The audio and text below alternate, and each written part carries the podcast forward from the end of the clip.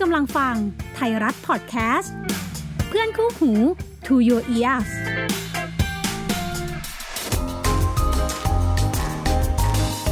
SME Scale Up brought to you by ธนาคารกรุงเทพ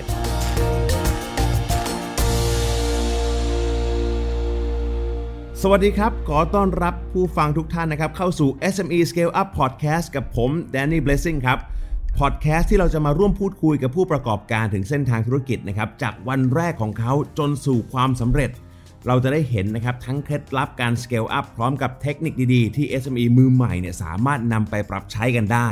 และสำหรับธุรกิจวันนี้นะครับที่เราจะมาพูดคุยกันเนี่ยถือว่าเป็นผู้ประกอบการไทย ที่พัฒนาความรู้ความสามารถที่มีอยู่เป็นทุนเดิม สู่การทำธุรกิจอีกเส้นทางหนึ่ง ซึ่งเขาสามารถผสานองค์ความรู้ต่างๆนะครับรวมถึงใช้เทคโนโลยีมาช่วยด้วยในการประกอบธุรกิจ ซึ่งเขาอยู่กับเราแล้วนะครับ วันนี้เราจะมาพูดคุยกับเขากันครับ ขอต้อนรับนะครับ คุณสุวัฒน์พิทักษ์เจริญวงศ์ผู้จัดการบริษัทปิยพร Inter Ecology ครับ สวัสดีครับ สวัสดีครับ คุณดันนี่ครับ ขออนุญาตเรียกชื่อว่าคุณกิมแล้วกันนะครับ ได้ครับผม พูดถึงชื่อบริษัทก่อนเลยแล้วกันนะครับ ปิยพร Inter Ecology เป็นมายังไงครับ คุณกิมช่วยอธิบายตรงนี้นิดหนึ่งครับ ส่วนหนึ่งมาจากของคุณพ่อครับ คุณพ่อครับคือทำเอ่อเกี่ยวกับพวกเครื่องมือเกี่ยวกับพวกห้องเย็นโรงน้ำแข็งมาก่อน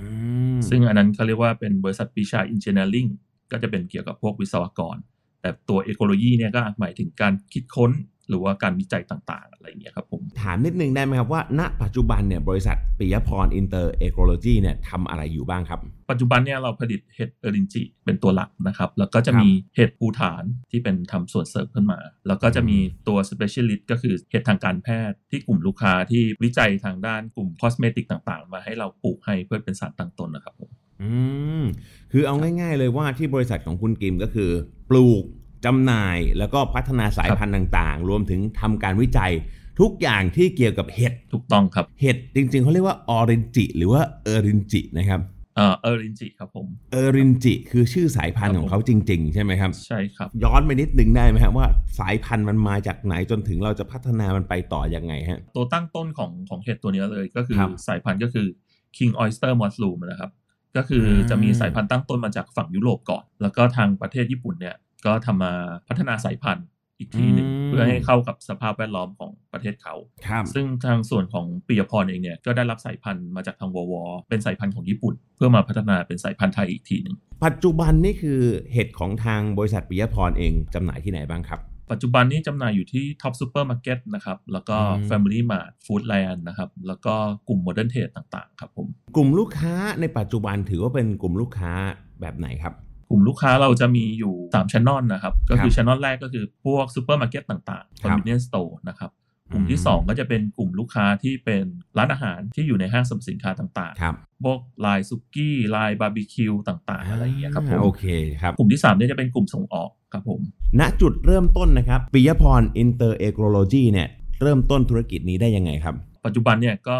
ร่วมประมาณ 20 ปีแล้วนะครับอืมจากที่คุณพ่อเนี่ยไปเดินงานเหมือนเกษตรแฟร์แล้วก็เจอเห็ดตัวเนี้ยเหมือนอยู่ในงาน แล้วก็สอบถามว่าเห็ดตัวเนี้ยมันมีทำตลาดในไทยไหม ซึ่งเห็ดมันจะรูปร่างคล้ายเห็ดชิตาเกะอะครับสมัยก่อน ครับอืมแต่ราคาจะค่อนข้างสูงมากเลยสมัยนั้น ซึ่งอาจารย์ที่เขาให้คำปรึกษาอยู่ที่นั่นเขาก็บอกว่ามันไม่สามารถปลูกในอุณหภูมิปกติได้อ๋อทีนี้ก็เลยคุยกันถึงดีเทลว่าแล้วสภาพอากาศอย่างไหนล่ะที่มันสามารถปลูกได้อะไรอย่างเงี้ยครับผมพอคุยกับอาจารย์เสร็จอาจารย์บอกถ้าอุณหภูมิเนี่ยต่ำกว่า 20 องศาลงมาเนี่ยมันมันจะสามารถทำได้อะไรอย่างเงี้ยครับอืมบวกกับแกมาว่าแกมีโน้ตฮาวเรื่องการทำพวก เครื่องเย็นหรือห้องผนังต่าง ๆ อยู่แล้วอะไรอย่างเงี้ยครับผมครับแกก็เลยคิดว่ามันมันน่าจะมาลองต่อยอดดูได้นะ เพราะว่าต้นทุนที่เราทำเนี่ยเราทำได้ต่ำกว่าคนอื่นอยู่แล้ว เพราะเราถนัดเรื่องการทำพวกนี้อยู่ห้แล้อวงเย็นอะไรอย่างเงี้ยครับก็เลยเข้าไปปรึกษากับทางววนะครับกระทรวงครับวิทย์ก็เลยให้คอนแทคเกี่ยวกับพวกนักวิชาการหรืออาจารย์ต่างๆ ที่เขามีส่วนเกี่ยวข้องในการวิจัยพวกนี้โดยตรงอะครับ ก็เลยได้เจออาจารย์สัมเภาอะครับ แกเป็นครับผู้ถนัดด้านเรื่องชีวภาพของพวกนี้โดยตรงเลย ก็เข้ามาเป็นที่ปรึกษาให้โครงการ ในเบื้องต้นนะครับ ว่าเราจะสามารถเอ่อเคลียร์เชื้อหรือเพาะเชื้อตัวเนี้ยยังไงได้บ้าง แล้วสามารถปลูกเป็นในลักษณะไหนได้บ้างอะไรอย่างเงี้ยครับผมแล้วตั้งแต่วันแรกเนี่ยนะครับที่มีการวิจัยพัฒนา ใช้เวลาอยู่นานไหมครับ กว่าที่ผลผลิตของเราจะออกสู่ตลาดได้ครับ ประมาณ 2-3 ปีเหมือนกันครับ ที่ออกมาขายให้กับกลุ่มลูกค้าเลยนะครับครับแต่ก่อนหน้าครับนั้นก็คือจะผลิตได้บ้าง แต่ก็ไม่ได้แบบอืม เจาะตลาดได้โดยตรงอะไรขนาดนั้นนะครับผมในการปลูกเห็ดนะครับ จนเขาโตพอสมควรที่เราจะสามารถเก็บเกี่ยวแล้วก็มาขายได้ ใช้เวลาระยะประมาณเท่าไหร่ครับ ประมาณ 45 วันครับผมอ๋อจริง ๆ ใช้เวลาแค่ 45 วัน แต่เราก็พัฒนาใช่ครับอยู่แบบนั้นน่ะสองสามปีกว่าที่เราจะใช่ครับเป็นผลผลิตได้จริง ๆ ออกสู่ตลาดได้จริงถูกต้องครับผๆมอืมเพราะว่า เห็ดพวกเนี้ยเขาค่อนข้างเซนซิทีฟกับครับทางเรื่องอากาศหรือว่าเชื้อโรคมากอะครับอืมคือถ้าเกิดอากาศไม่ไม่โอเคจริครังบแล้วก็ไม่ควบคุมห้องที่ดีจริงเนี่ยมันมีโอกาสติดแบคทีเรียติดอะไรได้อ่าซึ่งสามารถทำให้ให้เห็ดเนี่ยไม่ขึ้นเลยทั้งห้องก็ได้ เมื่อมีความครับพร้อมทุกอย่างแล้วเนี่ยนะครับ แล้วก็มีครับผลผลิตออกมาปริมาณหนึ่งละ ตลาดครับก็เริ่มมีการขยับขยายแล้ว ตอนนั้นต่อยอดยังไงครับ เริ่มขยายกิจการยังไงบ้างครับ ก็คือตอนแรกเราก็มีการจ้างเซลล์นะครับครับไป direct หากลุ่มลูกค้าที่เป็นกลุ่มชาบูปิ้งย่างในสมัยนั้น ที่เขาเคยใช้เห็ดที่เป็นเห็ดนำเข้าอยู่แล้ว กลุ่มจะค่อนข้างพรีเมียมนิดหนึ่งอะไรอย่างเงี้ยครับเส้นพวกสีลมทองหล่ออะไรเงี้ยที่มีกำลังซื้อในช่วงปัจจุบันนะครับ ช่วงนั้นครับที่กินในระดับที่เป็นสินค้านำเข้าอะครับอืมก็จะเสนอกลุ่มนั้นเป็นหลักก่อน เพราะว่าเราครับสามารถทำราคาที่ต่ำกว่าสินค้านำเข้าได้ แต่คุณภาพเนี่ยเท่าเทียมกัน ช่วงแรกนี่กำลังผลิตประมาณเท่าไหร่ครับ ประมาณ 2-300กิโลอะครับอืมต่อวันใช่ครับต่อวันครับ พอเรามองว่าเอ้ยโอกาสมันสามารถโตได้อีกตลาดเราคิดว่าวันหนึ่งสองสามร้อยโลเนี่ย ไม่พอละต้องครับขยายต้องไปต่อ ตอนนั้นความเป็นมาเป็นยังไงครับ ในการขยายตลาดในช่วงนั้นเล่าให้ฟังหน่อยได้ไหมครับ เหมือนกับกลุ่มลูกค้าที่เรา direct เข้าไปขายเนี่ยครับก็เหมือนกับว่ามีความต้องการต่อวันเนี่ยค่อนข้างสูงอยู่ในระดับหนึ่งละก็คือเลนส์ที่เราผลิตได้เนี่ยไม่เพียงพอต่อความต้องการของเขาแล้วครับครับ บวกกับกลุ่มที่เป็นโมเดิร์นเทรดเนี่ยเริ่มเข้ามาติดต่อ หลังจากที่เหมือนกับเรามีการขอคุยกับธนาคารกรุงเทพเพื่อเหมือนกับ อยากจะขยายส่วนห้องปลูกเพิ่มเติมอะไรอย่างเงี้ยครับ เพราะว่าตอนแรกที่เราเราทำเนี่ยเราทำแค่5ถึง6ห้องเองครับ จาก5้าถึงหห้องไปไหนต่อครับ เป็นกี่ห้องครับ ก็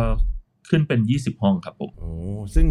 จริงๆผมได้ข่าวมาว่าทางธนาคารกรุงเทพก็เขาจะมีหน่วยงานที่เข้ามาช่วยเหลือ แล้วก็ให้โน้ตฮาวต่างๆ เพิ่มนอกจากให้เงินทุนแล้วยังให้โน้ตฮาวด้วย มีทีมงานใช่ที่ครับช่วยในการวิจัยธุรกิจณตอนนั้นด้วย ถูกต้องใช่ครับ ธนาคารกรุงเทพก็จะมีกลุ่มลูกค้าที่เป็นของธนาคารอยู่แล้วครับ ที่มีครับการปล่อยสินเชื่อแล้วก็ทำธุรกิจเกี่ยวกับพวกร้านอาหาร หรือว่า modern trade อยู่แล้วครับครับครับก็จะให้พวกข้อมูลพวกนี้ว่าไอ้สินค้าตัวเนี้ยมันมีขายในไทยแล้วนะ แล้วก็เป็นสะพานให้กับเราอีกทีหนึ่งอะครับ มันก็สามารถมีคอนแทคให้เราติดต่อไปได้ว่าคุณสนใจสินค้าตัวนี้ไหมอะไรอย่างเงี้ยครับผมปัจจุบันนะครับนอกจากเห็ดสดเนี่ยนะครับที่ปลูกแล้วก็ครับจำหน่ายแล้วนะครับ ได้ข่าวว่าเรามีการวิจัยแล้วก็ปลูก ให้กับผู้ประกอบการอื่นๆ นอกจากเราขายเข้าซูเปอร์ นอกจากเราขายเข้าร้านอาหารแล้ว ก็ยังมีครับการทำธุรกิจต่อยอดไปทางอื่นได้ด้วยใช่ไหมครับ ใช่ครับผม ก็จะมีเกี่ยวกับพวกเห็ดทางการแพทย์นะครับเขาเรียกว่า pink oyster ครับ หรือเรียกอีก Pink ชื่อหนึ่งว่า oyster flamingo oyster สีมันจะออกเหมือนแชมพูเหมือนกับขนนกฟลามิงโกอะครับครับ ตัวนี้ก็เอามาสกัดทำเกี่ยวกับพวกคอสเมติกเกี่ยวกับทำให้ความชุ่มชื้นของผิวหน้าดีขึ้นอะไรอย่างเงี้ยครับผม ก็จะมีกลุ่มลูกค้าที่ให้เราผลิตให้ พูดถึงความท้าทายนะครับในเรื่องของธุรกิจเห็ดเนี่ยนะครับคุณกิมมองยังไงบ้างครับ ทั้งในด้านธุรกิจแล้วก็การแข่งขันในตลาดปัจจุบันเป็นยังไงบ้างครับ ปัจจุบันนี้การแข่งขันนี้ก็เหมือนกับ ค่อนข้างเวอร์ไวนะครับ ก็คือมีทั้งสินค้านำเข้า แล้วก็ผู้ผลิตภายในประเทศด้วยครับ สิ่งหนึ่งที่สำคัญที่สุดก็คือเหมือนกับเราต้องเน้นคุณภาพครับ ที่ดีอยู่แล้วก็คือรักษามาตรฐานให้คงที่ครับ เหมือนกับว่าครับลูกค้าที่เคยซื้อมาแล้วบริโภคของเราอยู่แล้วครับ รับรู้ถึงคุณภาพของสินค้าครับเป็นสำคัญทีนี้ปฏิเสธไม่ได้ว่าแน่นอนว่ามันมีเรื่องของสินค้าทั้งผู้ผลิตในครับประเทศ ที่ก็เติบโตครับผมคู่แข่งก็ต้องเกิดขึ้น รวมถึงสินค้าที่นำเข้าจากต่างประเทศด้วย อันไหนดูน่ากลัวกับกันครับเอ่อน่าจะเป็นต่างประเทศมากกว่าครับผมอืมเพราะว่าทางส่วนงานรัฐบาลของต่างประเทศเขาค่อนข้างมีการสนับสนุนเรื่องโลจิสติกต่างๆ หรือว่าค่าใช้จ่ายภาษีนำเข้าอะไรเงี้ยหรือส่งออกครับค่อนข้างดีพอสมควรนะที่จะทำให้คอสในการที่เขามาทำเรื่องราคาต่างๆเนี่ยทำราคาได้ค่อนข้างดีอะครับผม แต่ในตัวของคุณภาพสินค้าตรงเนี้ยเราสามารถการันตีได้ว่า สินค้าของเราคุณภาพดีกว่าแน่นอน ได้แน่นอนครับคุณแดนเพราะว่าของเราอะมั่นใจคือตั้งแต่ขั้นตอนแรกยันขั้นตอนสุดท้ายเราปลูกในระบบปิดทั้งหมดเลยครับ ซึ่งอืมควบคุมด้วยอุณหภูมิต่างๆเนี่ยครับจนถึงขั้นลงแพ็กเกจจิ้งเสร็จแล้วก็ขนออกมาอยู่ในห้องควบคุมทั้งหมดเลยครับมีจุดหนึ่งที่ผมรู้สึกว่ามันว้าวมากเลยนะครับ เรื่องของการควบคุมคุณภาพของทางบริษัทเองเนี่ยได้ข่าวมาว่าสามารถผลิตเห็ดได้เป็นแบบตามสเปค สามารถกำหนดเรื่องของความยาว ความกว้างของดอกเห็ดได้เลยเหรอฮะถามว่าขนาดร้อยเปอร์เซ็นต์ไหมอาจจะไม่ขนาดนั้น แต่เราสามารถควบควบคุมให้ให้มันออกในปริมาณ หรือว่าลักษณะดอกที่เราต้องการได้ประมาณไหนครับอ่าเนี่ยก็คือเกิดจากการทั้งการควบคุมพวกอุณหภูมิหรือความชื้นในระหว่างเพาะปลูกด้วยครับ ตัวนี้มันจะมีส่วนสำคัญในขนาดหรือว่าลักษณะของบวกดอกต่าง ๆ ด้วยครับ เรามีใช้เกี่ยวกับพวกเอ่อเครื่องเครื่องควบคุมอุณหภูมิต่างๆ หรือความชื้นที่เป็นเหมือนกึ่ง Internet of Things ด้วยครับ เหมือนกับว่าเราใช้อืมแผง controller ด้านหน้าห้องครับอะไรอย่างเงี้ยครับเราก็สามารถเช็คเรื่องความชื้นหรืออุณหภูมิต่างๆ ที่เหมาะกับช่วงวัยของเขาที่จะเจริญเติบโตอะครับในแต่ละช่วง ก็คือเราใช้เทคโนโลยีเนี่ยเข้ามาช่วยควบคุมคุณภาพ ขยายความให้คุณผู้ฟังนิดหนึ่งนะครับครับเทคโนโลยี Internet of Things เนี่ยหรือที่เรียกกันว่า IoT มันคือเทคโนโลยีที่เชื่อมต่ออุปกรณ์อิเล็กทรอนิกส์ต่าง ๆ ด้วย cloud หรือเอาง่าย ๆเลยนะครับ คือเราใช้อินเทอร์เน็ตเนี่ยเข้ามาควบคุมอุปกรณ์ต่างๆ ที่เรามีใช่ครับ อย่างเช่นของปิยพรเองที่คุณกิมบอกมาเนี่ยก็คือการเอาอินเทอร์เน็ต หรือว่าเอาเทคโนโลยีเนี่ยมาช่วยควบคุมอุณหภูมิ ควบคุมความชื้นในโรงเพาะผ่านแผง control ครับอันนี้ผมถามนิดนึงได้ไหมครับว่าทำไมเราถึงเอาเทคโนโลยีนี้ที่เรียกว่า Internet of Things เนี่ยเข้ามาใช้ในฟาร์มเห็ดมันมีข้อดียังไงบ้างครับคุณกิมก็คือจริงๆ ช่วงแรกๆ อย่างที่เคยปลูกอะนะครับ อย่างครับช่วง 5-6 ปีแรกเนี่ย เวลาเห็ดเขาเจริญเติบโตเนี่ย แต่ละวันเนี่ยมันจะไม่เท่ากัน ทีนี้เราต้องใช้การที่ให้คนเนี่ยเปิดห้องเข้าไปดู เช็คว่าตอนเนี้ยความสูงของตัวเห็ดได้หรือยังหมวครักบดอกเริ่มขึ้นหรือยัง แต่ทุกวันเนี้ยติดกล้องต่างๆ ที่ใช้ในการควบคุมอะครับ ในการดูว่าตอนเนี้ยปริมาณเห็ดเนี่ยขึ้นถึงขั้นไหนแล้ว ความชื้นอยู่ในระดับไหนแล้ว เราสามารถคอนโทรลอืมจากในห้องได้เลยอะไรอย่างเงี้ยครับผมโดยที่ไม่ต้องใช้คนเข้าไปนั่งเช็คแต่ละห้องแต่ละห้องต่างๆ ซึ่งมันมีการเกิดเออร์เลอร์ได้ ถ้าเกิดคนเหมือนกับว่า อาจจะลืมเช็คห้องนี้หรือว่าไปปรับอืมอุณหภูมิผิดอะไรอย่างเงี้ยครับครับ บริษัทก็เติบโตมานะครับกว่า 20 ปี บนเส้นทางธุรกิจนะครับ เจอทั้งอุปสรรคเจอทั้งปัญหา อยากถามว่าช่วงไหนที่ถือว่าเป็นช่วงที่หนักที่สุดครับ ก็น่าจะเป็นช่วงโควิดเนี่ยครับคุณแดนเพราะว่ากลุ่มลูกค้าเราครับ เป็นกลุ่มกลุ่ม modern trade เกือบเกือบทั้งหมดแล้วเลยอะคครัรับบแล้วก็เป็นกลุ่มที่อยู่ในห้างสรรพสินค้าด้วย ซึ่งตอนนั้นมันก็มีการปิดในส่วนต่างๆ ค่อนข้างเยอะอืมหรือว่ากลุ่มลูกค้าก็ไม่จับจ่ายสินค้าครับภายใน modern trade อะไรอย่างเงี้ยครับผมทั้ง modern tradeทั้งร้านอาหารถูกไหมต้องก็ครับถูกปิดไป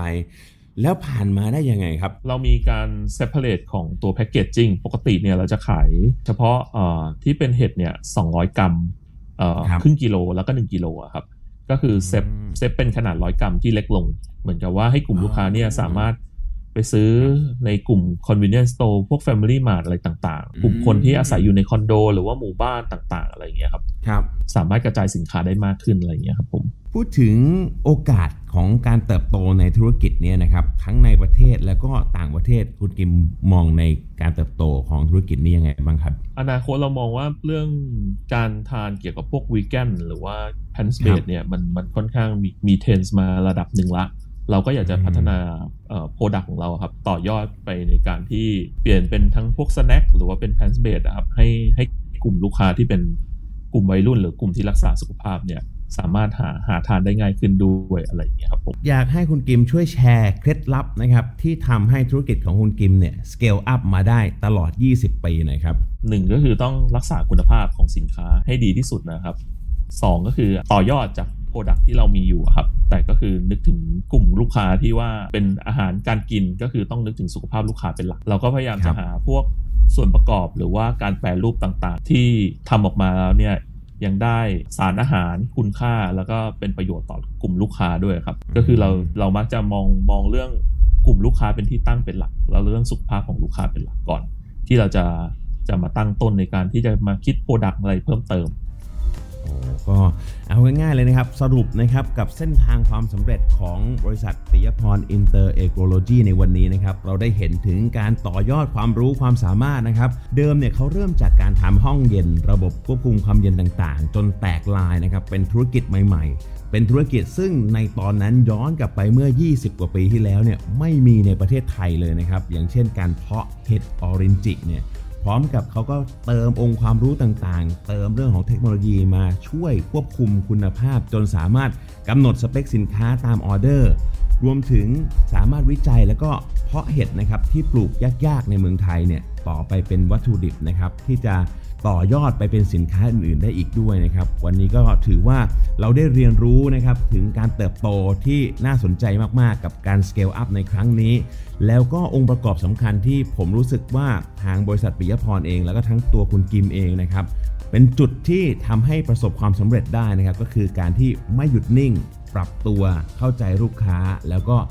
มีการเรียนรู้ใหม่ๆ ตลอดเวลานะครับโอ้ต้องถือว่าสุดยอดมากๆนะครับสำหรับธุรกิจนี้ซึ่งหลายๆ คนนะครับอาจจะมองว่าเออมันเป็นธุรกิจที่เราเห็นแล้วก็ผ่านตาอยู่ตลอดแต่จริง ๆ แล้วเนี่ยถ้าเรามองเบื้องลึกกว่าที่เขาจะมาถึงทุกวันนี้ได้ ถือว่าไม่ธรรมดารวมถึงในการฝ่าวิกฤตนะครับโควิดที่ผ่านมาก็สามารถผ่านมาได้อย่าง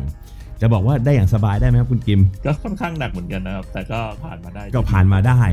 นะครับใช่ก็มีการปรับตัวครับแล้วก็ผ่านวิกฤตต่างๆ มาได้นะครับครับ วันนี้ต้องขอขอบคุณมากๆเลยนะครับ คุณกิมนะครับ คุณสุวัฒน์ครับพิทักษ์เจริญวงศ์ผู้จัดการบริษัทปิยพรอินเตอร์เอ o โลจีนะครับเป็นอย่างมากเลยครับขอบคุณมากๆครับผมขอบคุณครับคุณแดนนี่ครับแล้วกลับมาเจอกันได้ใหม่นะครับกับ SME Scale Up Podcast ใน EP ถัดไปจะเป็นธุรกิจไหนอย่าลืมติดตามกันนะครับสำหรับวันนี้ลาไปก่อนครับ ผมขอบคุณมากครับ สวัสดีครับ คุณกำลังฟังไทยรัฐพอดแคสต์ เพื่อนคู่หู To Your Ears